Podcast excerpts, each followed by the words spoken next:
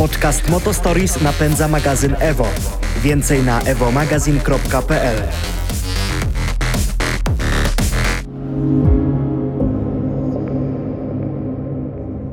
Podcast Motostories stworzyliśmy, żeby przepalać benzynę w żyłach petrolheadów. Rozmawiamy o naszych doświadczeniach z najszybszymi, najciekawszymi i najbardziej wyjątkowymi autami na świecie. Skupimy się też na doświadczaniu wyjątkowych wydarzeń, miejsc i historiach ludzi związanych z motoryzacją, obok której nie przejdziecie obojętnie. Zapraszają Patryk Mikiciuk, Łukasz Kamiński. Kacper Majdan.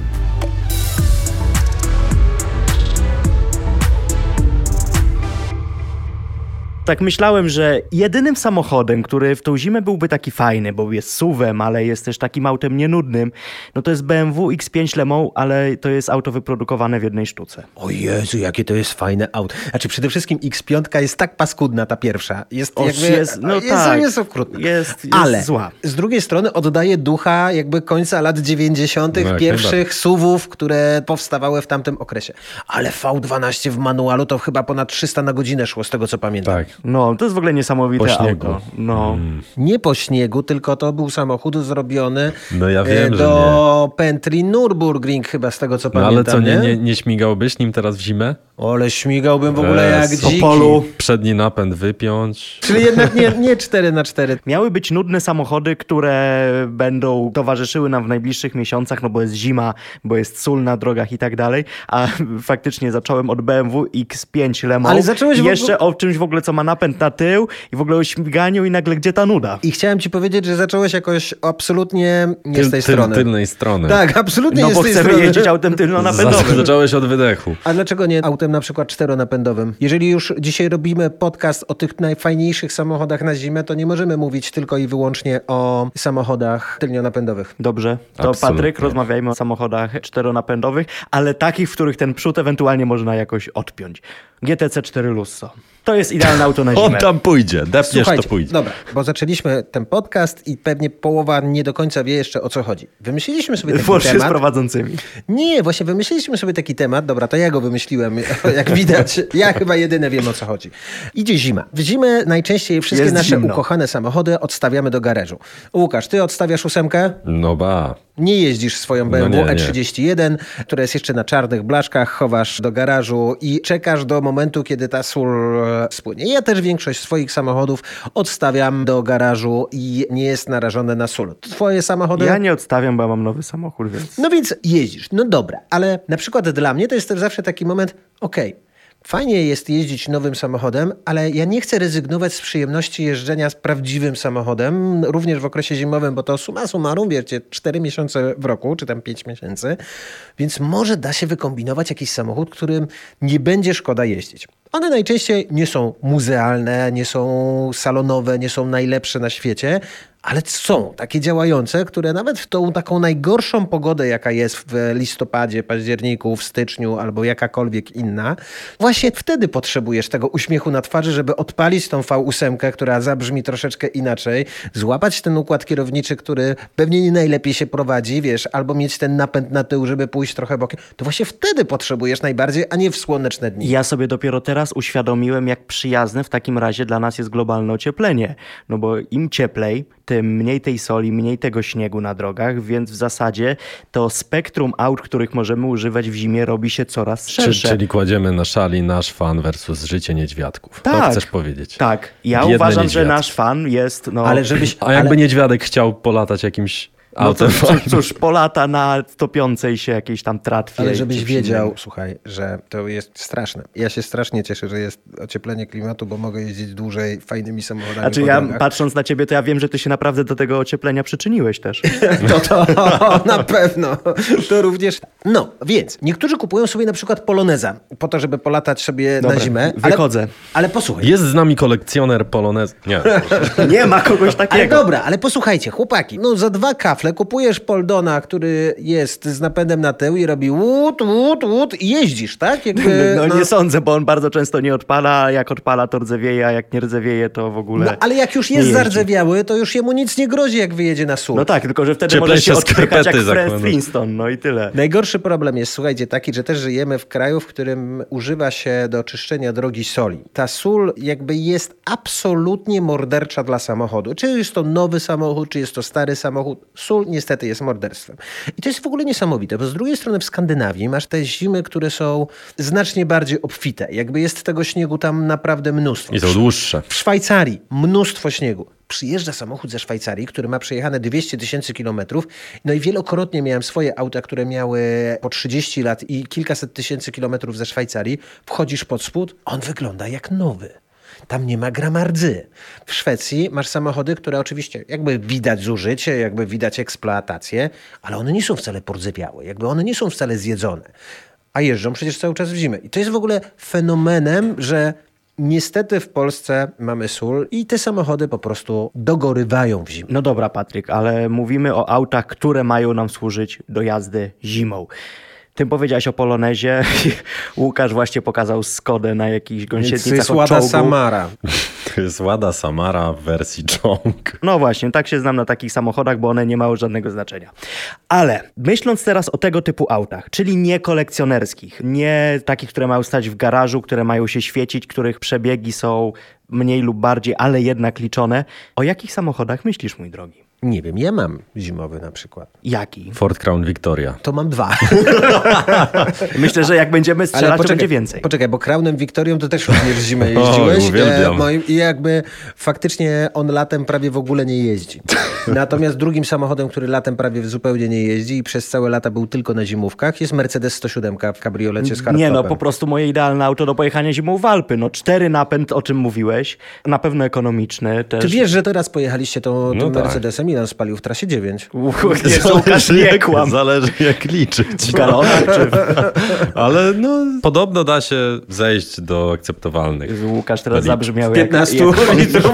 jak pan z Volkswagena przekonujący, że nowy Volkswagen wcale nie pali tak dużo. Nie, ale dobra, słuchajcie, no tak czy siak. No faktycznie Mercedes 107 przejeździł ze mną 3 czy 4 zimy, nie, więcej, 5 zim i jeździ cały czas i ma się cały czas dobrze. Mustangiem jeździłem z 70 roku, też jeździłem zimą, lato. Miałem zupełnie inne wyobrażenie odcinka o autach na zimę. Ale Ford F250. O, świetny, świetny pomysł końcu. na to, żeby to nie była nudna No motoryzacja właśnie. na zimę. Oczywiście auto kompletnie bez sensu, słuchajcie moi drodzy, bo to jest samochód, w którym w ogóle nic nie zrobicie. Jakby nigdzie nie zaparkujecie, nigdzie nie dojedziecie, spali 30 litrów na 100 kilometrów, a nie dając w zamian za to żadnych osiągów, ale jest doskonały. Jest doskonałe, zwłaszcza właśnie. po zaspach. Tak. Niech dosypie. Pamiętacie- tak A na pewno dosypie, znając nasze polskie zimy, no, To, to zwłaszcza się w będziemy Warszawie. bili o tego Forda. Tego założenia trzymam, dlatego trzymam ten samochód przez tyle czasu. Nie wiem, czy pamiętacie Tomka Kuchara, który przez całe lata miał swoje Evo 6, które zresztą malowane było chyba w serii Tommy Mackinnon Edition. Przez lata w ogóle myślał, że to oryginalny Tommy Mackinnon Edition, ale potem się okazało, że to jest tylko malowanie, a w rzeczywistości jest to MR. Tak czy siak, jakby Evo 6. I to był samochód, który faktycznie Tomek Kuchar wyjeżdżał tylko i wyłącznie zimą. Jakby on w ogóle nie jeździł latem. To była taka zimówka do latania bokami, robienia łut, łut, łut i on faktycznie jeździł absolutnie niesamowicie. I dzisiaj cena tego Evo się tak zmieniła, że nagle się okazał super kolekcjonerskim, więc czasami samochody na zimę bywają Czyli bardzo chcesz różne. powiedzieć, że z tym Fordem F250 i Crownem to też musimy ostrożnie, bo za parę lat mogą... No z Crownem chyba nie. Znaczy Crown na co zimę ubywa. Też lepiej jeździ, bo jest lżejszy. No, Super Legera, no totalna. no tak, zdecydowanie. Ja sobie w ogóle tak myślę, że już tyle razy mówiliśmy o tym z nowych samochodów, o Yarisie GR, ale z nowych aut, takich dających fan, no to jest auto, jakbym No- mieszkał gdzieś w Skandynawii, no to auto miałoby sens. No, nawet w Małopolsce dzisiaj. Zauważ, że co jest stolicą na przykład Subaru w Polsce, albo co jest stolicą Lancerów w Polsce. Południe kraju, szczególnie Kraków i okolice, gdzie tych samochodów było na potęgę. Zresztą Subaru Import Polska to jest właśnie Kraków. Ciekawe, czy przez przypadek, czy obfite niegdyś zimy sprawiły, że ktoś wpadł na pomysł, że dobrze tam właśnie importerstwo No właśnie, założyć. ale Subaru to jest w ogóle taka marka, którą kojarzymy przede wszystkim, no na przykład jak myślimy o górach, o Bieszczadach, o tych rejonach, no to nagle myślimy sobie, kurczę, takim fajnym autem, żeby tam pośmigać, jest Forester na przykład. No tak, i to jest wielozadaniowy też samochód, no bo generalnie świetnym napędem. nazwijmy to SUV szeroko pojęty. Mówimy oczywiście o tych Jakby no, im starszy, tym lepszy paradoksalnie. Natomiast ja chciałem tu odbić piłeczkę, bo powiedziałeś, że wszystko do tej Toyoty sprowadzamy. No ja miałbym powiedzmy za równowartość takiej Toyoty inny typ i to jest samochód, który też chyba się już w naszych podcastach pojawiał. Ford Focus RS. Co prawda już mówimy o samochodzie używanym bardziej niż mniej, ale nadal można kupić samochody w świetnym stanie, z niskim przebiegiem, Niestety za niemałe już pieniądze, bo no w zasadzie bardzo ciężko jest kupić solidny samochód za mniej niż 100 tysięcy złotych, ale jest to auto, które przede wszystkim, to znaczy tak, Ford powiedział, że następcy już nie będzie. I to jest koniec kropka. Zresztą nawet gdyby był, to obstawiam, że nigdy nie będzie już tak mhm. rasowym, mięsistym samochodem. Nawet dwójka, czyli poprzednik tego ostatniego Focusa, jedyna rzecz, której mu brakowało do perfekcyjnego samochodu, to był właśnie napęd obu osi. No mhm. dźwięk pięciocylindrowego silnika, Wizual też w mojej opinii bardzo udany w tym zielonkawym, takim perłowym. Tak, no auto na pewno z charakterem. No. Tak i ten ostatni Focus to też w mojej opinii, ja sobie tak zawsze go nieoficjalnie nazywałem, że to był samochód, który Ford stworzył jak zobaczył, co Mitsubishi odwaliło za dziesiątką, to stwierdził, że dobra, dla tych, którzy płaczą, zróbmy coś, co po prostu zastąpi tego Lancera. No i w mojej opinii się udało, bo to jest samochód, który zawsze mi się podobał, a mam mnóstwo znajomych, którzy mają dużo droższe samochody, a Focus to jest coś takiego, co dobrze wygląda, daje kupę fanu i na suchym, i na mokrym, a na śniegu to po prostu drzwi wyrywa z korzeniami. Pozdrawiamy cię, Adam.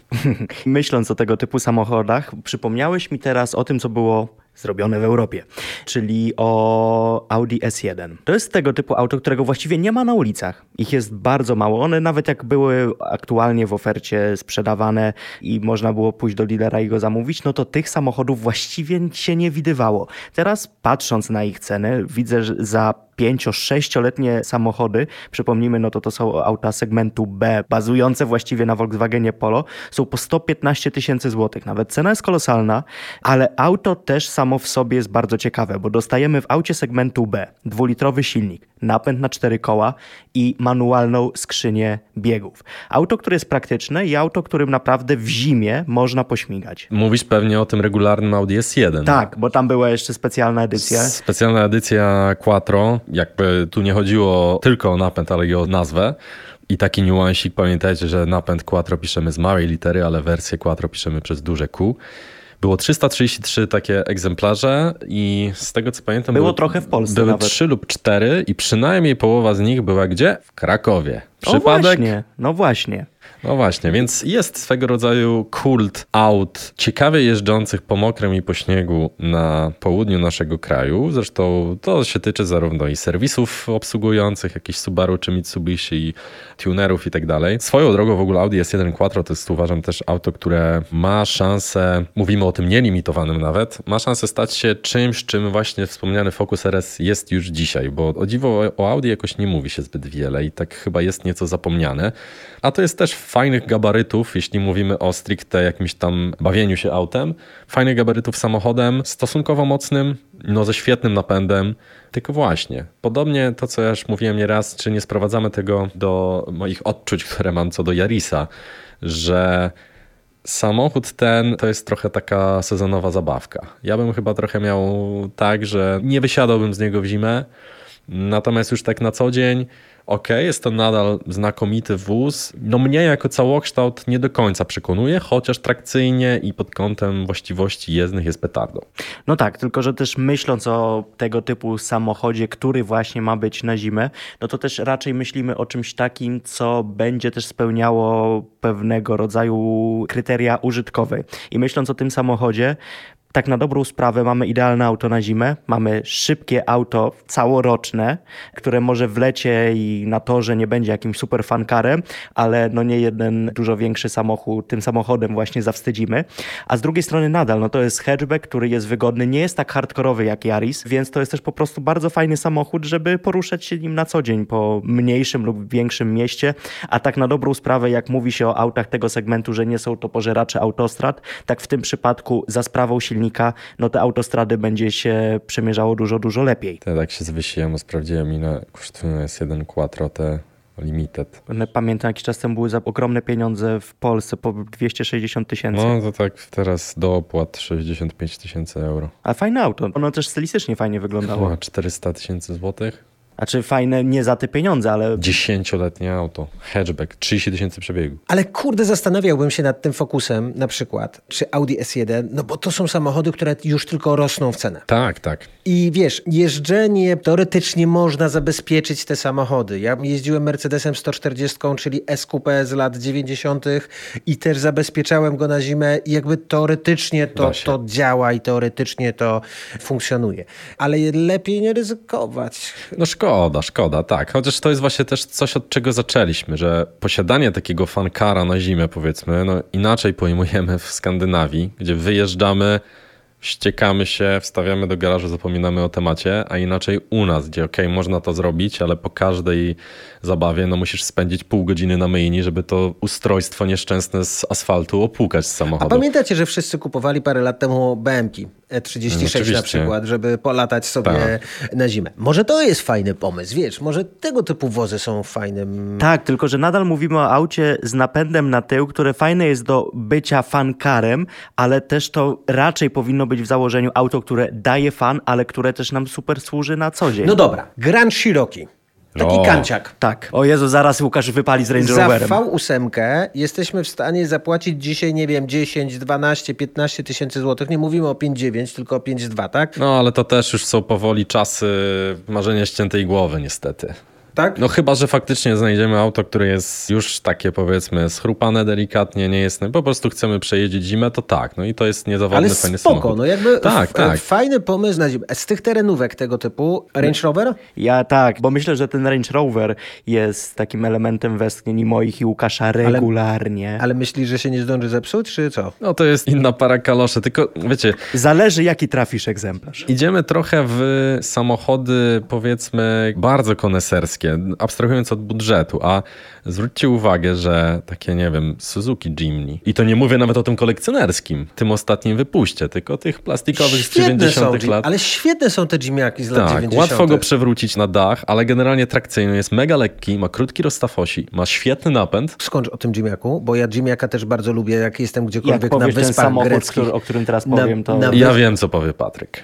Co Patryk powie? o Subaru Justi. Nie, nie, nie. No a ty co Ale to też ja było ja fajne. myślałem o Pandzie 4x4. O, tak, ale Panda jest fajne. 4 na 4 tak rośnie w cenę, No, też, to że ja powiem ci szczerze, nie chciałbym jeździć zimą. Poza tym wydaje mi się, że Panda 4 na 4 na zimowych warunkach w polskich nie da ci tyle frajdy i tyle przyjemności, a utrata w jego stanie i chyba nie warto. Ale takie Jaguary XJ8, Nie, nie, mój drogi. Tak, po prostu fakt, tak, no, tak. ale dlaczego nie?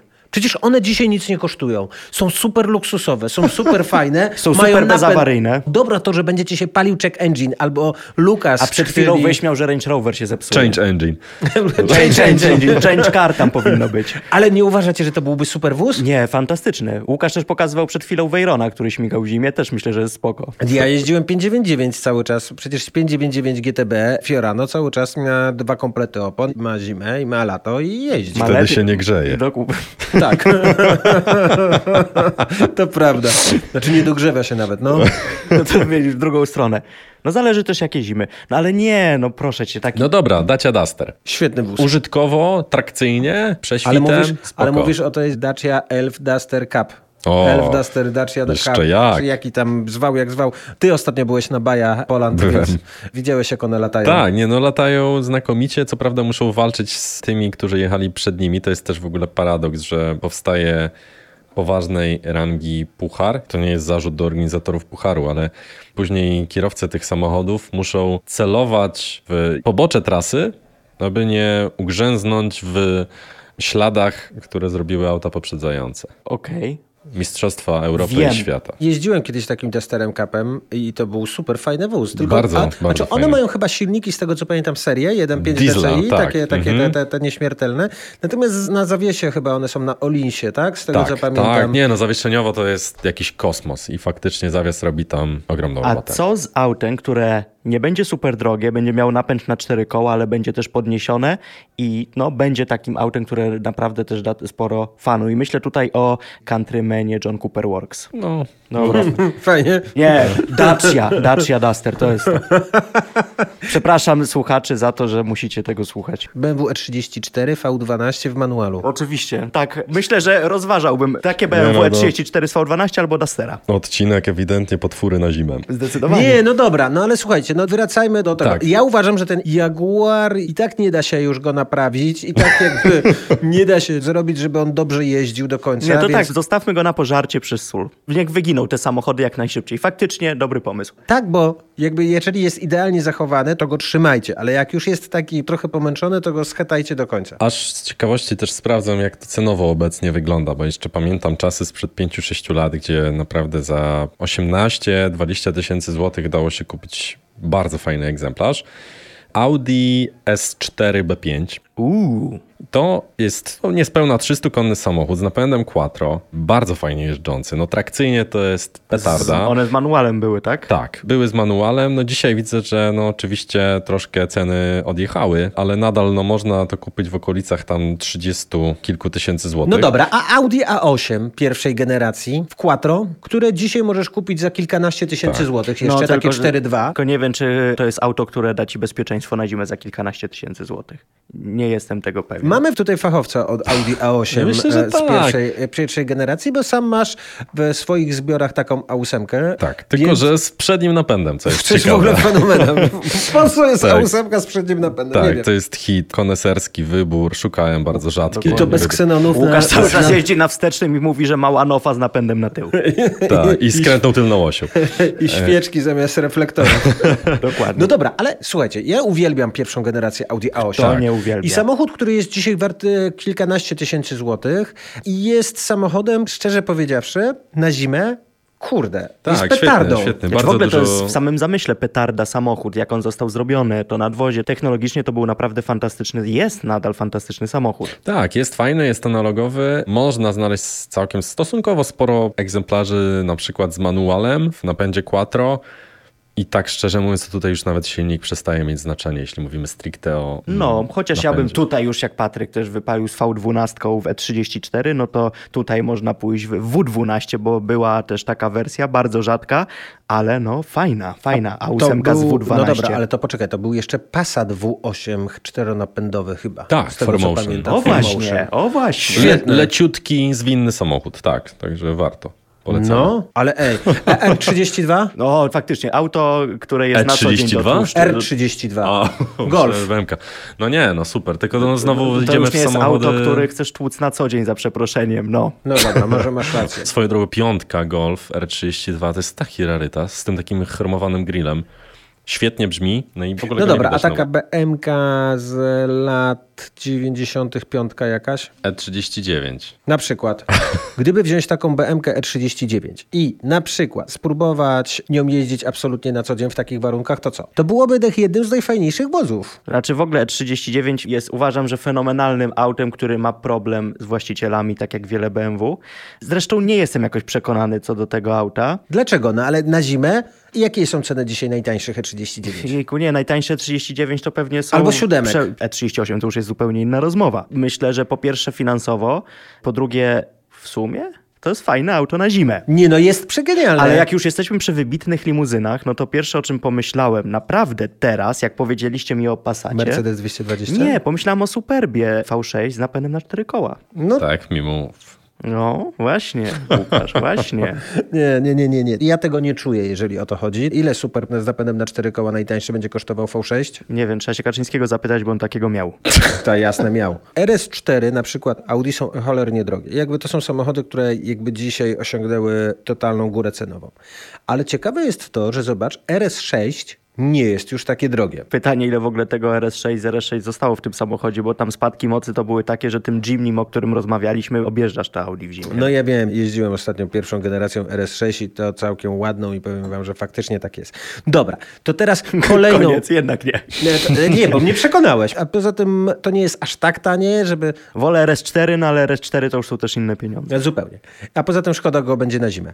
Mercedes S-klasa 220. O matko, nie, Patryk, no błagam, szanujmy się. No, Patryk lubi emocje. Patryk lubi emocje i Tak, spotkania z ludźmi, do- między innymi z laweciarzami i Dokładnie, serwisantami. dokładnie. Ale jest takie ubezpieczenie, można wykupić, że laweta przyjeżdża zawsze for free. Znaczy ja myślę, że do tego samochodu trzeba po prostu dokupić lawetę, zwłaszcza jak tam będzie siadać Wozić pneumatyka, elektronika i w ogóle jak ten samochód. ABC, nie, dodaj spokój, to się da ogarnąć to Absolutny ABC. brak czegokolwiek. Dokładnie, zwłaszcza jeżeli chodzi o niezawodność. Wy w ogóle nie czujecie motoryzacji. słuchajcie, No nie, nie, czujecie, nie, że błagam, to jest- Mercedes 220 szoruje tym podwoziem, Podwoziem, tak. podniecenowym. Myślę, że w ogóle pod niemotoryzacji ostatnio. No tak.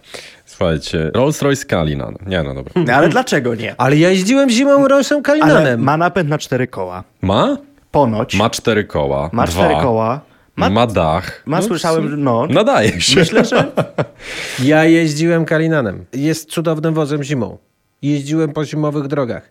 To jest to wyższy poziom abstrakcji. Mówmy o czymś sensownym. No, powiedział naprawdę. gość, który powiedział no 220, właśnie. no. Po to dałem tę skrajność. No, No, ale 220 jest przynajmniej tani i jest fajny. No No, ale rozmawiajmy o autach, które faktycznie dadzą fan i względne bezpieczeństwo. Widziałem super Wolwiaka ostatnio, 700 podniesione. Właśnie. Ktoś zrobił go na lifcie, jakiś Holender.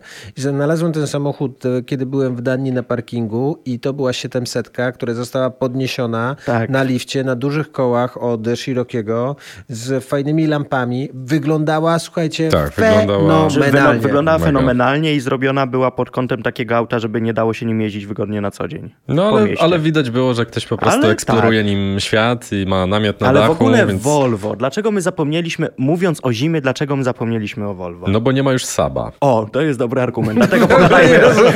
po, pogadajmy o Oplu. Nie rozumiem, nie rozumiem. Patryk, a Azur na przykład. Świetny pomysł, został świetnie zabezpieczony od dołu w doskonałym zakładzie, więc na pewno nie grozi mu zima. A Nie grozi mu zima, a okej, czyli właśnie- go wywiozłeś. A może właśnie warto nim pojeździć zimą i No właśnie. zobaczyć, co się No, będzie działo. Jakieś rądko Póki wynaleźć. jest, póki jest na gwarancji. Bulwarowo. Niesamowite. Patryk kupił Azura z gwarancją jeszcze. O, Pagani Wire zimą.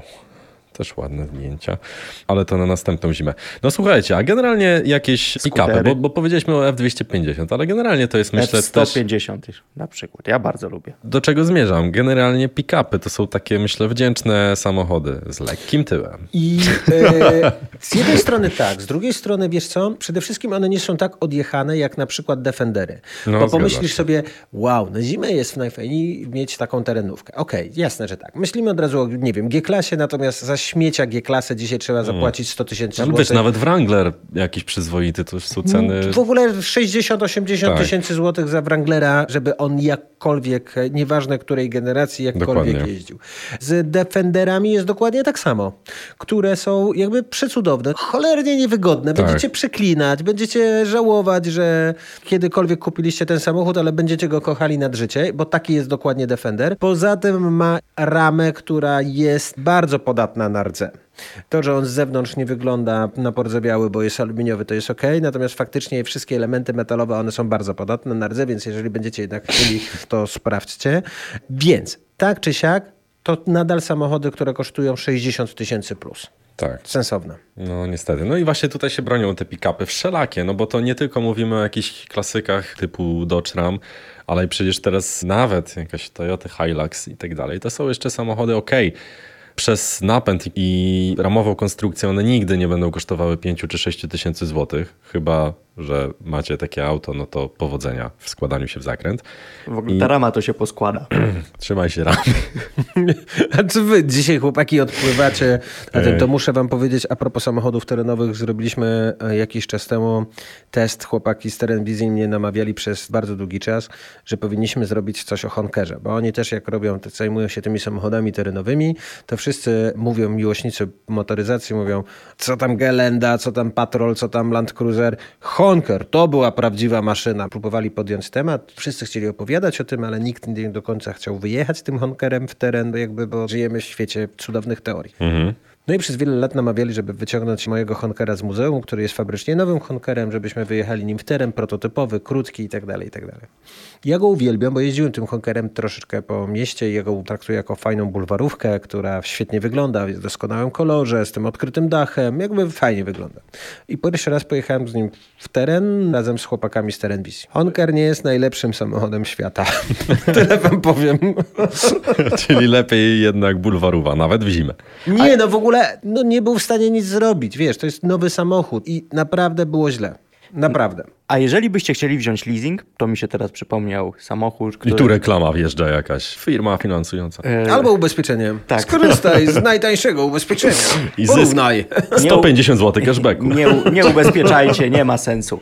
Pomyślałem o Jeepie Gladiatorze, którego ostatnio widziałem na ulicy pierwszy raz i się zakochałem. Ja bardziej się zakochałem w tym samochodzie, chyba kiedy oglądałem go na zdjęciach niż oglądam go na żywo i odkochałem się w momencie, kiedy zobaczyłem jego cenę. To jest raz, a dwa, dla mnie na żywo to auto zupełnie straciło jakiekolwiek proporcje. Nie uważasz, że ta paka jest za długa do tego wozu, jakoś nie pasuje w ogóle stylistycznie? Jakoś mi się to podobało, ale możliwe, że mogło... Znaczy, w każdym razie dla mnie Wrangler powinien zostać Wranglerem. I teraz sobie pomyślcie, tak jakby zrobili teraz Defendera w pick-upie. No ale przecież był, 130. No, było pełno, tak, tylko że no właśnie mówię o nowym teraz.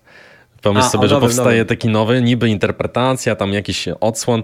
No kurde, no Panowie, coś tu nie gra. Pal licho, jakby rzecz gustu. Jednym się Tak, podobają brunetki, oczywiście. blondynki, innym karły, jakby cokolwiek. Jakby, słuchajcie, można kochać też gladiatora, rozumiem, jeżeli komuś się podoba, ale gladiator będzie kosztował ile? 350 tysięcy złotych? minimum. na pewno więcej niż karły.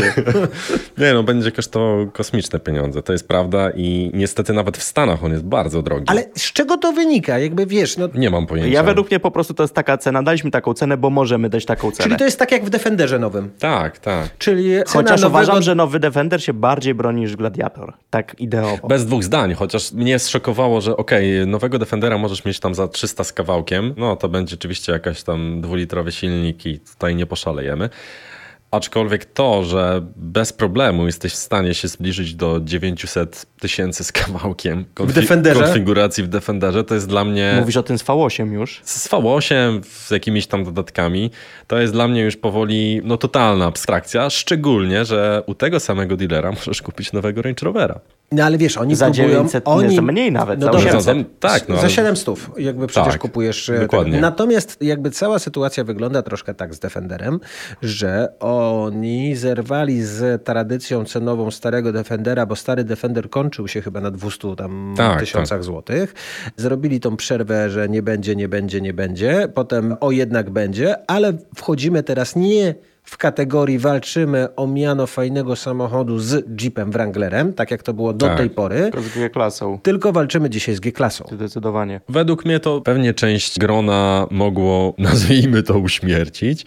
Ich zainteresowanie, o może tak, żyjcie tam sobie bezpiecznie, ale mimo wszystko już chyba mówiłem też w którymś z naszych podcastów, uważam, że akurat jeśli miałbym to oceniać przed wprowadzeniem na rynek nowego Defendera, to pewnie bym się postukał w głowę, ale jako już finalny produkt uważam, że całkiem nieźle. Ale świetnie wygląda wysz- i zobacz, że ci ludzie kupują te samochody. Tak. Naprawdę kupują. O, a ja przy międzyczasie, jakby kiedy mówimy o tych zimowych samochodach, to mamy tak. Właśnie otworzyłem jakąś grupę na Facebooku, które pierwsze mi się pojawia. Volvo 960 3 litrówka za 15 tysięcy złotych. Spoko. Jako zimówka jak najbardziej tak. Macie trochę więcej kasy i chcecie troszkę więcej przepuścić, trochę byłoby szkoda, ale z drugiej strony 911 996 za 70 tysięcy złotych z 97 roku. W Tiptroniku co prawda, czyli taka... strasznie tania, mam wrażenie, patrząc na to, jak 996 poszły do góry ostatnio. No bardzo tania. A o, E34 za 5 tysięcy złotych. Progi, podłoga na miejscu, doły, drzwi ogarnięte, ogólnie blacharsko w Kochani, porządku. to co usłyszeliście w ostatnich słowach Patryka, nie słuchajcie tego, bo kupicie te samochody Ale poczekaj, ale poczekaj, poczekaj. Na końcu, jesteście zrujnowani. na końcu jest napisane odbiór lawetą albo na holu. Ale wszystko Ale- jest git. Ale Jakbyś kosztuje pojechał na piątkę. holu z W220, żeby na holu przyciągnąć ten samochód, to już trzeba byłoby wtedy dwóch lawet. Niesamowite. Ale kosztowała piątkę, była tania. O, Mercedes 124 na zimę też uważam, że jest fajnym samochodem. I niech Bardzo. to będzie Kropka. Niech to będzie kropka i pomyślcie o tym, że na zimę nie musimy też tylko i wyłącznie jeździć samochodami, które są nudne. Możemy poszukać samochodu, który nie będzie idealny, nie będzie perfekcyjny i nieważne ile jakby będziemy za niego chcieli zapłacić, czy kilka, czy kilkanaście, czy kilkadziesiąt Milionów. tysięcy złotych. Zima też może być fajna, bo to właśnie zimą najczęściej potrzebujemy tego zastrzyku fajnej, dobrej energii, którą nam daje motoryzacja, więc ja dlatego na przykład zbudowałem sobie specjalnie tą 107, żeby była taka zimowa. No i pamiętajcie, zimą spełniają się marzenia, przychodzi Mikołaj, kochamy się wszyscy i wychodzą kolejne listy do M. I to nie był odcinek sponsorowany. I teraz uważaj. Listy do M4, teraz, M do M5 teraz będzie. Nie, nie, nie, nie, nie, nie, nie, nie, nie. Słuchajcie, listy do M5. Co znajdziecie w listach do M5? Competition, BMW M5, E34, E60. Nie. Ciebie Nie, w roli Mikołaja. nie. Patryk Jak Mikiciuk jako Tomasz będziecie, będziecie uważnie oglądać listy do M5, to znajdziecie Mercedesa wiem. SL Tak. 107, moją z choinką na dachu. No i pięknie zatoczyliśmy koło, także listy do M5 z Mercedesem, nie M5. Amen. Dziękujemy, że słuchasz naszego podcastu. Nie zapomnij nas zasubskrybować, ocenić w Apple Podcast i porozmawiać z nami w Q&A na Spotify. Podcast Moto Stories napędza magazyn Evo. Więcej na evomagazine.pl